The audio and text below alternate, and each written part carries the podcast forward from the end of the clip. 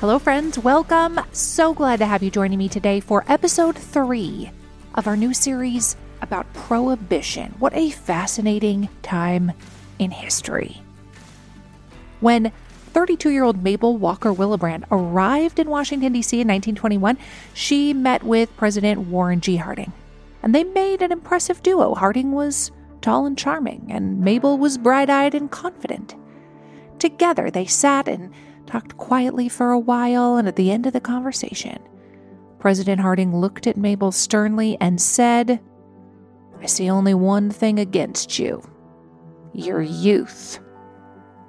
Mabel calmly replied to him, I promise to outgrow it, Mr. President. I'm Sharon McMahon, and here's where it gets interesting. Mabel got the job she had officially been appointed as the U.S. Assistant Attorney General, or basically the chief legal enforcer of prohibition, the sobriety czar of the entire United States. At the time, she was the most powerful woman in America and the most famous woman who wasn't a movie star. The New York Times called her one of the keenest legal minds in the United States. In the census of 1920, there were under 2,000 women in the U.S. categorized under lawyers, judges, and justices, which made them just barely a drop in the bucket of the 8.2 million women who were in the workforce at the time. Under 2,000 out of more than 8 million women who worked outside the home.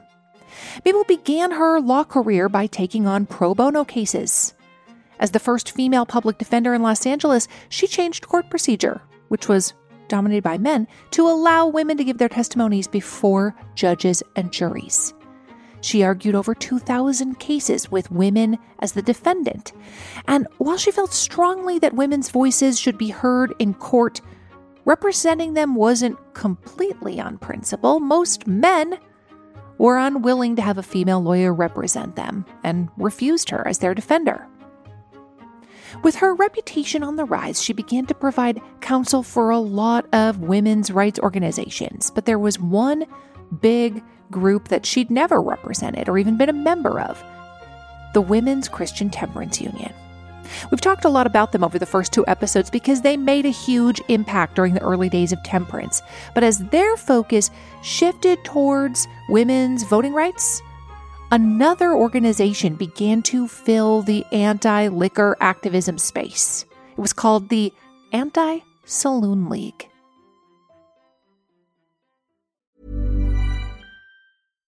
One size fits all seems like a good idea for clothes until you try them on. Same goes for healthcare. That's why United Healthcare offers flexible, budget friendly coverage for medical, vision, dental, and more. Learn more at uh1.com.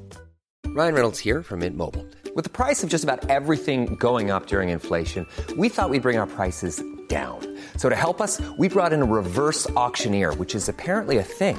Mint Mobile unlimited premium wireless. Ready to get 30, 30, bit to get 30, bit to get 20, 20, 20, bit to get 20, 20, bit to get 15, 15, 15, 15 just 15 bucks a month.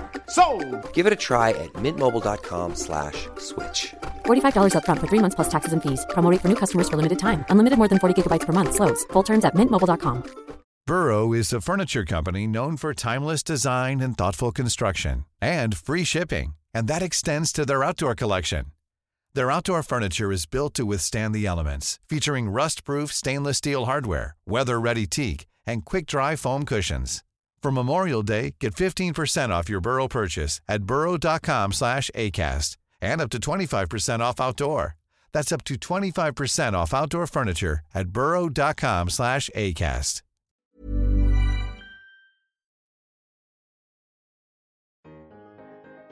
It all started at Oberlin College in Ohio. Oberlin was known for its progressivism. It was the first co ed university in the United States and was also the first to admit black students. But even this progressive school took on restrictive practices in an effort to embrace modern science and medical trends. Oberlin promoted healthy living through extremely strict dietary rules for their students, like no alcohol or caffeine or even meat. One Sunday morning in June of 1893, an Oberlin student named Wayne Wheeler attended services at the First Congregational Church led by the preacher Howard Hyde Russell, who also happened to be the founder of the Anti Saloon League. And as Howard Russell spoke, he was preaching, it seemed, directly to Wayne Wheeler. Wayne already had a strong aversion to alcohol. Why? Because when he was a boy, a farmhand on his parents' land got drunk and accidentally stabbed him with a pitchfork, and that did him in. Alcohol was a no for the rest of his life. Wayne would become a boon to Reverend Russell's small but growing anti saloon league. He was an incredibly competent, well organized kind of guy. He understood the potential of creating a powerful political lobbying system that would influence the government towards temperance legislation. Temperance had many firm supporters with clashing ideologies. Booker T. Washington, who was a leading popular voice of Black America, was staunchly in favor of abstinence because he thought alcohol held back African Americans socially and economically. And then there was the revival of the Ku Klux Klan, and the violent racist group was very much in favor of prohibition because they feared that alcohol made black American men lose control and harm their white women. The temperance movement, first populated by praying housewives and black abolitionists in the 1800s, grew by leaps and bounds at the onset of the new century but so did the beer industry. Massive waves of German immigrants into the US created a growing desire for the beverage, and businesses like Anheuser-Busch were more than happy to satisfy those desires. Scientific developments like pasteurization and refrigerated rail cars made the distribution of beer infinitely easier. Before long, brewers owned or had controlling interests in 80% of the saloons in the country, which continued to serve as community centers for men. They were polling places and bank loan meeting centers and general hangouts to unwind and talk business. But the money spent at town saloons didn't stay in local neighborhoods. Much of it went back to the brewers, who then used that money to pad their own political influence. And it certainly didn't hurt that so much of the federal government's income, up to 60% at one point, y'all, 60% came directly from the taxation of alcohol. With so much money and politics involved, it wasn't long before conflict started brewing. On one side, we had the capital and influence of the brewers and distillers, plus the immigrant culture of big cities. And on the other sat the temperance movement, backed by women, rural families, the religious, the formerly enslaved, and a vigilante white supremacist mob. What a group to be in cahoots, right? American history is better than any fiction you could write. The Anti Saloon League was fundamentally different from earlier temperance groups in that it changed tactics from moral persuasion to legislative coercion. The group was laser focused on eradicating alcohol from American culture, and unlike the WCTU, they did not expand their programs to include other social justice issues.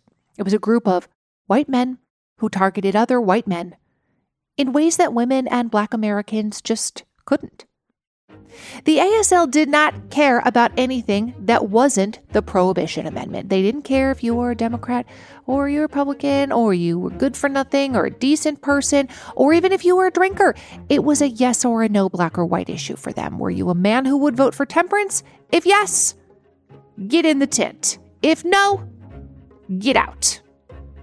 Reverend Russell had built the Anti Saloon League as a way to lean on politicians, and when Wayne Wheeler joined the team, he made it his mission to carry it out. If you weren't on their temperance team, the ASL would ruin your political career, which in turn sent the message that other politicians should support the Anti Saloon League or they would be ruined too. It was the Anti Saloon League who perfected single issue political lobbying. In other words, as long as candidates backed dry laws and legislation, the ASL would back them. To do this, they relied on the financial support from the nation's churches. By 1903, the League had active chapters in 35 states with a membership made up largely of evangelicals and mainline Protestants.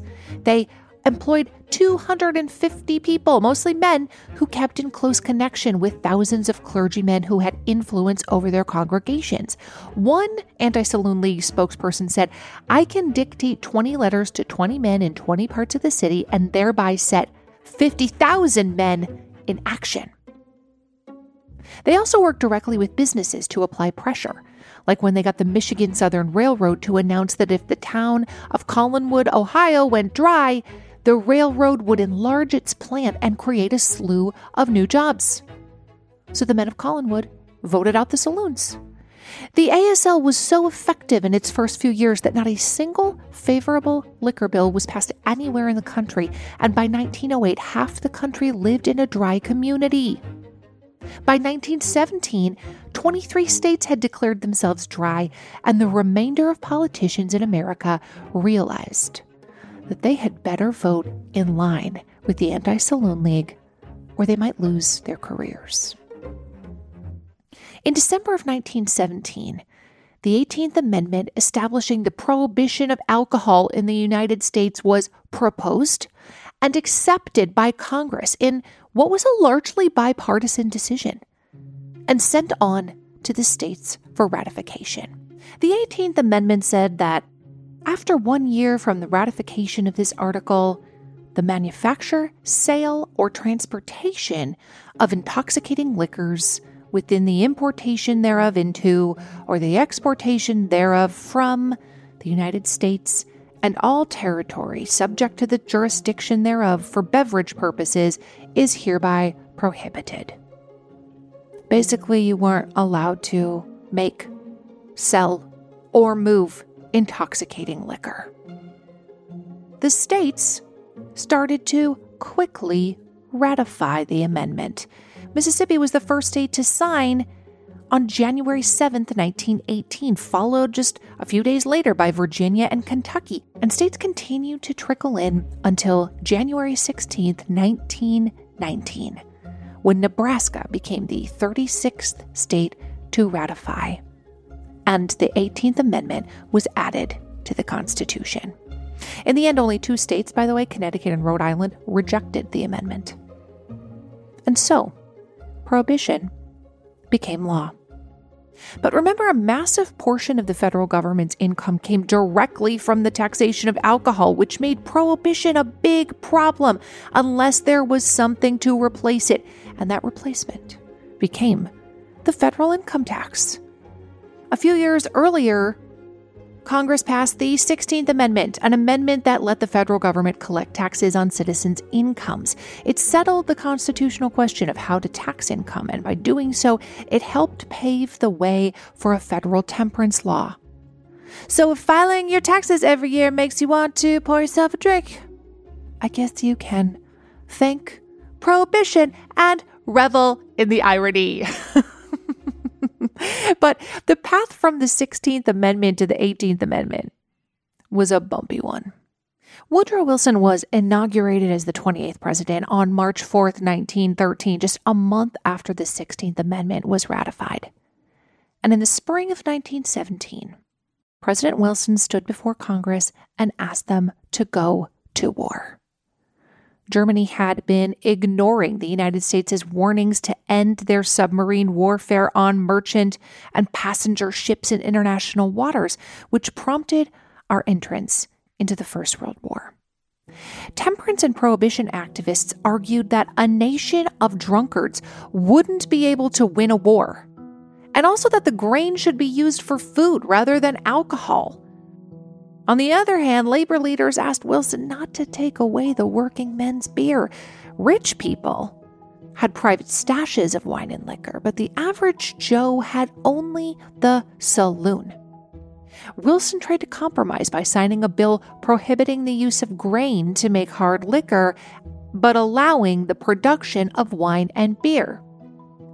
While America fought World War I and had the support of many citizens on the home front, the battle for women's suffrage in the United States continued.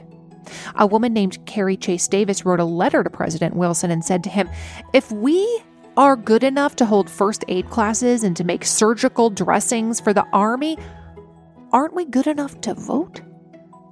Wilson agreed and he supported the 19th Amendment that Congress passed in 1919. The amendment read The right of citizens of the United States to vote shall not be denied or abridged by the United States or by any state on account of sex. And the 19th Amendment was officially added to the Constitution after it was ratified by enough states on August 26th of 1920. But of the three amendments enacted during his tenure as president, the 17th, which by the way allowed citizens to vote directly for their senators, the 18th and 19th, none held more controversy than the one that prohibited the sale of alcohol. The show is sponsored by BetterHelp. We all have stress in our life. Absolutely. It's unavoidable. It's just part of the human experience. But some of us have more than others, and some of us handle it better than others. Some of us really keep it bottled up, and it can start to affect us negatively. I would imagine at some point in your life you can relate to this, right? And therapy is a safe space to be able to get some of these things off your chest. And that is why so many people find benefit in speaking to a qualified professional. If you're thinking about starting therapy for something like managing your stress, give BetterHelp a try. It's entirely online, it's designed to be convenient, flexible, and suited to your schedule. Just fill out a brief questionnaire to get matched with a licensed therapist, and you can switch therapists at any time for no additional charge. Get it off your chest with BetterHelp. Visit betterhelp.com slash Sharon today to get 10% off your first month. That's betterhelp, H-E-L-P dot com slash Sharon. We have all had embarrassing moments where something didn't smell quite right. And if you have any children or people in your lives who have stinky toes, stinky feet, and those stinky shoes pile up by the door of your house, and then when people come over, they're like, um, your house smells weird. There's a solution for that, and it is not necessarily spraying down your house with disinfectant. It is taking care of the smell at the source by using Lume on places like the people in your house's stinky feet. It is a whole body deodorant. It is safe to use anywhere on your body. It was created by a doctor who saw firsthand how stinky feet and other body parts are often misdiagnosed as problems when in reality you could just use a product like Lume and it would take care of the issue. It has been clinically proven to block odor all day and control odor for up to 72 hours. Lume's starter pack is perfect for new customers. It comes with a solid stick deodorant, a cream tube deodorant, two free products of your choice like mini body wash and deodorant wipes, and free shipping. As a special offer for listeners, new customers get $5 off a Lume starter pack with code Sharon at lumedeodorant.com. That equates to over 40% off your starter pack when you visit lumedeodorant.com and use code Sharon. We hear from a lot of interesting people on this podcast, and I know that I am always hungry for more. And what if you could learn from the world's best all in one place? Guess what? You can. With Masterclass, you can learn from the best to become your best. Masterclass is the only streaming platform where you can learn and grow with over 200 of the world's best instructors. For just $10 a month, an annual membership with Masterclass gets you unlimited access to every instructor. And you can access Masterclass on your phone, your computer, your smart TV, even in audio modes. You can listen to it like a podcast. I know that when I watch Doris Kearns Goodwin, that first of all, I'm going to be getting fantastic information, that the production level is going to be incredible, and then I'm going to walk away feeling smarter and more informed than I was before. Right now, our listeners get an additional 15% off any annual membership at masterclass.com slash Sharon. That's 15% off at masterclass.com slash Sharon. Masterclass.com slash Sharon.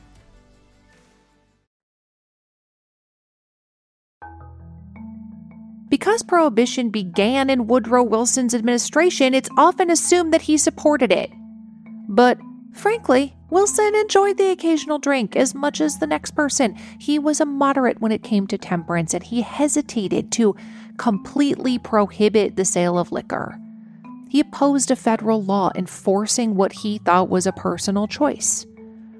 Congress, on the other hand, pressured by the strong arm of the Anti Saloon League, was overwhelmingly ready to enact prohibition. The entire country went dry on January 16, 1920. We know that the 18th Amendment banned all the production, sales, and distribution of alcohol. Interestingly, what the 18th Amendment failed to do was clear up the fine print. It didn't define what was included in the phrase intoxicating liquors. Even the members of Congress weren't completely sure. Most of them assumed that they were banning hard liquor like whiskey or rum, but that wine and beer sales and consumption would continue. Wayne Wheeler, however, who had by then become the president of the Anti Saloon League, wanted to leave no room for interpretation, so he led the charge to draft a tough enforcement act. That means a federal law that clarified the 18th Amendment. He chose Minnesota Representative Andrew Volstead, the chairman of the House Judiciary Committee, to write the federal law that clarified the 18th Amendment. Volstead agreed with Wayne Wheeler that the country was being ruined by its saloon culture and that morality could and should be legislated. So, the National Prohibition Act, which was also called the Volstead Act, did what the 18th Amendment had missed. It strictly defined an intoxicating liquor as alcoholic drinks that contain more than 0.5% alcohol. 0.5. The act made it illegal to manufacture, sell, barter, transport, import, export, deliver, furnish, or possess any drink with more alcohol content than that. But just let me give you a little perspective here. A standard 12 ounce beer is 5% alcohol, not 0.5%. A 5 ounce glass of wine comes in at around 12% alcohol. And a 1.5 ounce shot of spirits like whiskey is about 40% alcohol. The Volstead Act put all of them well out of the limits. While drafting the act may have been an honor for Andrew Volstead at the time, as the years went on, he became the face of everything that began to go wrong with prohibition. And what a face it was. Volstead's heavy brow, his sunken eyes, and his very substantial mustache all work together to say, whatever you're doing, you better stop that right now. President Wilson didn't like the Volstead Act. He vetoed it, and Congress overrode him. They overrode his veto, and America officially entered the Prohibition era. Wayne Wheeler had won. Anti German sentiment was at a high in 1919, mostly because of World War I, but a broader nativism, which had always been present in the United States, began to flourish. Immigration was increasing, and many Americans grew worried about how it would change the face of their country. Citizens pressured the government to do something about it. Back in January of 1915, Congress had approved a bill that called for all immigrants over the age of 16 who were coming to the United States to take literacy tests. And it was a fairly popular bill because people were beginning to think that the U.S. was letting in too many immigrants, and that these immigrants pushed natural born citizens out of jobs. President Wilson vetoed that bill, but in February of 1917, Congress overrode his veto. The literacy test requirement of the Immigration Act passed, but a second part, the quota system, failed to pass at that time. One of the reasons it failed to pass was there was a massive need for people to fight in World War I. and the US government needed to persuade incoming immigrants to enlist and fight for their new country. But when the war ended and the need was gone, prejudice against immigrants flared again. The Catholicism of many new European immigrants who arrived from countries like Italy, Ireland, and Poland was pointed to as a sign of the supposed danger of the country's changing demographics. Many of the incoming immigrants were from parts of Europe that had not sent large numbers of people to the United States prior to then, and many of those immigrants were Catholic or Jewish. And to some people in the United States, this was a big problem. Some Protestant Americans felt that Catholics and Jews could never be, quote unquote, 100% American. That their allegiances were elsewhere, or that the fact that they didn't practice Protestant Christianity meant that they could never fully integrate. Also, supporting immigrant restrictions were believers in the supposed science of eugenics, which linked a person's national identity to their racial features. A passage in the 1916 book, The Passing of the Great Race, once said that New York is becoming a sewer of nations which will produce many amazing racial hybrids and some ethnic horrors that will be beyond the powers of future anthropologists to unravel.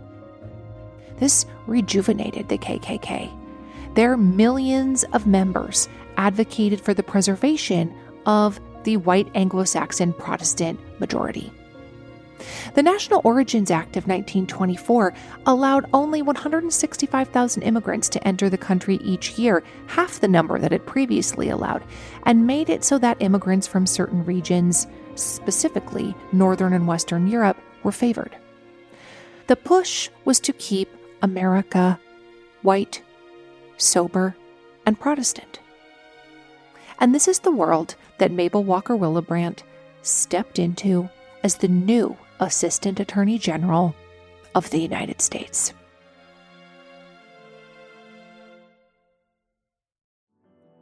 Listen, I know if you pick up any kind of beauty magazine or you follow an influencer, there's like a new skincare product every single day of the week, and it can be really difficult to know which ones to even try, like which one is worth your money. And if you're tired of cycling through ineffective skincare trends and overcomplicated routines, you might be excited to know that one of today's sponsors is OneSkin. Their products make it easy to keep your skin healthy. No complicated routines, just simple, scientifically validated solutions. The secret is OneSkin's proprietary OS1 peptide. It's the first ingredient proven to switch off the aging cells that cause lines, wrinkles, and thinning skin. I especially like the eye cream. It's not too thick where you feel like it's going to clog all your pores, but it goes on really, really nicely under makeup.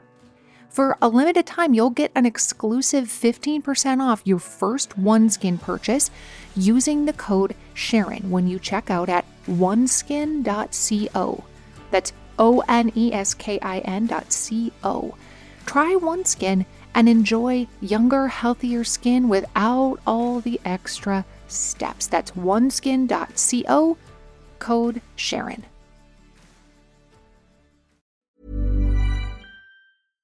Mom deserves better than a drugstore card. This Mother's Day, surprise her with a truly special personalized card from Moonpig.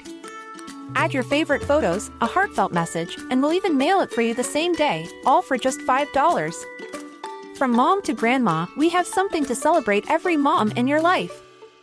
Every mom deserves a Moonpig card. Get 50% off your first card at moonpig.com. Moonpig.com. Even when we're on a budget, we still deserve nice things. Quince is a place to scoop up stunning high end goods for 50 to 80% less than similar brands. They have buttery soft cashmere sweaters starting at $50, luxurious Italian leather bags, and so much more. Plus, Quince only works with factories that use safe, ethical, and responsible manufacturing. Get the high-end goods you'll love without the high price tag with Quince. Go to quince.com/style for free shipping and 365-day returns.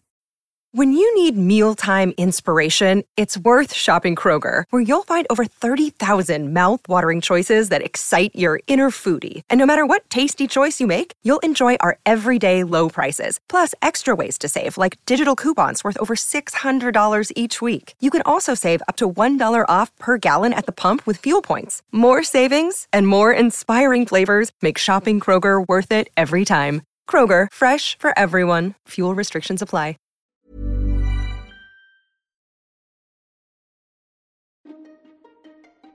In the first years of the 1900s, Republicans moved much faster than the Democrats in terms of involving women in the politics of their party. By supporting women in their fight for suffrage and political inclusion, they appeared to be progressive believers in women's rights, with the hope that women would then feel obligated to side with them on legislative issues and candidates. By 1921, Mabel was the female face of the Republican Party in Los Angeles and became a party delegate. She admitted to having been a social drinker prior to 1920, but as soon as prohibition became the law, she stopped drinking. Her attitude was if that's the law, then that's what we're going to follow. She said the 18th Amendment is doing one thing, which is of sobering importance. Which, by the way, that's a very good pun, Mabel. Good pun. Sobering importance. Mm-hmm. She said it's putting democracy on trial. It's testing whether this government can withstand the militant discontent of organized minorities.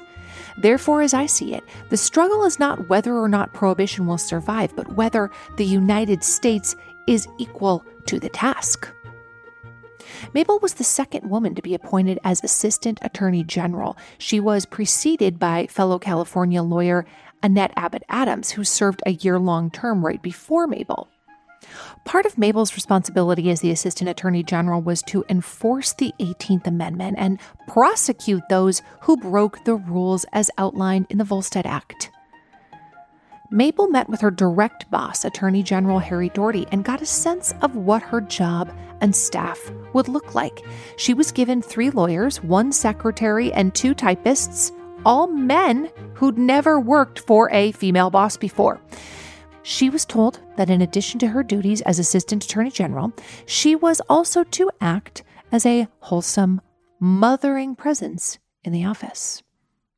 So let's all try to imagine how one might go about bringing a wholesome, mothering presence to the workplace.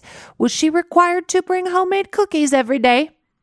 Was she supposed to hang her employees' particularly well made spreadsheets on the break room refrigerator. This is a woman who had the ambition and credentials for the position. She earned a law degree and ran a successful practice. She was nominated for and headed up LA's legal advisory board. She was recommended for the assistant attorney general position by her state senator and all of the judges in Southern California. Not, not a couple, all of them. But unfortunately, it quickly became clear to Mabel that she got this job in part because men didn't feel threatened by her. Even though she had left her deadbeat husband a few years earlier, she kept his name, continued to wear her wedding ring, and didn't divorce him for several more years. So, what men saw was a young married woman who was working to earn fun money. And if that wasn't degrading enough, her appointers also hoped that she would fail at her job. The government considered her a scapegoat. If she failed at her job, then it was no skin off their backs. They could blame it on the fact that she was a woman and not on the fact that the prohibition legislation was weak or challenging to uphold. It would prove only that women weren't up to the task of having important government jobs. But Mabel was having none of it knowing that nobody thought she could do the job, fueled her determination to succeed. And by the way, I should mention that Warren G. Harding got elected president at the end of 1920 took office at the beginning of 1921. Okay, thanks. Here is a huge shocker. Mabel did her job well and the only thing people cared about was how she looked when she did it. After she gave a speech to the Women's Bar Association in 1922, a newspaper reporter said she was a beautiful picture in a black spangled gown. A frustrated Mabel wrote to her parents and said, Why the devil did they have to put on that girly, girly Tea Party description every time they tell anything professional that a woman does? The concentration on her looks stung because Mabel had a secret. She spent an hour every morning styling her hair to cover a hearing aid. A decade earlier, she had suffered health setbacks that resulted in hearing loss and a miscarriage. In the same letter to her parents, she wrote, The dread shadow of deafness all but submerges me. If I could use the intellectual energy, that extra attention and nerve and willpower that I always exert to even keep the drift of what's going on, what couldn't I do? It cuts so deeply to be thought stupid or appear so because you haven't heard. Despite the obstacles, Mabel got to work prosecuting prohibition violations and tax fraud, and the management and reform of federal prisons. Prohibition was only being enforced by a very small number of federal agents who were at the mercy of the local law officials. So Mabel said, Give me the authority and let me have my pick of a few hundred men, and I'll make this country as dry as it is humanly possible to get. There's one way it can be done get at the source of supply. I have no patience with going after the hip pocket and speakeasy cases individually. That's like trying to dry up the Atlantic Ocean with a blotter. Her colleagues in the Justice and Treasury departments were no help. These were cabinet members who were President Harding's old drinking buddies and who mostly disapproved of and disregarded the prohibition laws. Many of them had also been key investors in distilleries, and they were looking for backdoor ways to stay in business. Even head attorney general Daugherty was getting rich by selling pardons, paroles, and protection to bootleggers. Mabel got to work replacing corrupt prohibition agents with honest ones and openly stated, I refuse to believe that out of our 120 million people, it's impossible to find a few men who can't be bought she lobbied hard to place a large flotilla of Navy and Coast Guard vessels to intercept smugglers off the Florida coast in a place known as Rum Row. And she managed to get the Treasury Department to help bring down two of the most notorious rum runners in the country the Big Six, who ran out of Mobile, Alabama, and the Big Four, possibly the largest bootlegging ring in the United States that controlled the port of Savannah. As she got rid of ineffective prosecutors, she was openly criticized by her colleagues and called names like Prohibition Portia, Deborah of the Dries, and Mrs. Firebrand. But she persisted and brought to justice George Remus, a multimillionaire who was considered the king of the bootleggers. And we will talk more about him in an upcoming episode. During just one year from June 1924 to June 1925, Mabel's office prosecuted 48,734 prohibition related cases and won nearly 40,000 convictions. In her time as Assistant Attorney General, she handled over 160,000 prohibition cases, with 278 of them going to the Supreme Court. And it was Mabel who came up with a successful plan to nab bootleggers, not through prohibition, but rather through income tax evasion, a tactic that would end up taking down the notorious mob boss Al Capone. Her boss, Harry Daugherty, eventually conceded that Mabel, who was once a scapegoat, had risen well above the expectations he had set for her. He said, I'll put her up alongside any several men, and she still comes out ahead. In a high profile election during the 1928 presidential race, Mabel gave a speech to Methodist ministers in Ohio and encouraged them to campaign against Herbert Hoover's opponent, Al Smith. She told them, there are 2,000 pastors here. You have in your churches more than 600,000 members in Ohio alone. That is enough to swing the election. Those 600,000 have friends in other states. Write to them every day, and every ounce of your energy is needed to rouse the friends of prohibition to register and vote. It's a page taken right out of Wayne Wheeler's anti saloon playbook. And Mabel's words hit their mark. They led to Hoover's election in 1928, with the New York Times conceding that no other woman has ever had such an impact on a presidential election. Have you heard of this woman, by the way? Probably not, right? Here she is. No other woman has ever had such an impact on a presidential election. Mabel's hope was that President Hoover would appoint her as the new Attorney General. But as the support for the 18th Amendment began to wane, he instead gave the post to William DeWitt Mitchell, a man who took a more neutral approach on prohibition. After leaving politics in 1929, Mabel resumed her law career, reopening her private practice. Not one to sit still, when Mabel was hired as the legal counsel for the Aviation Corporation, she went all in, earning her pilot's license and financially supporting young female pilots. She met Amelia Earhart and later helped sponsor her flight around the world. Her success didn't dim after the Prohibition era either. For over 20 years, between the 1930s and the 1950s, the former Assistant Attorney General was the legal counsel for the Screen Actors Guild in Hollywood.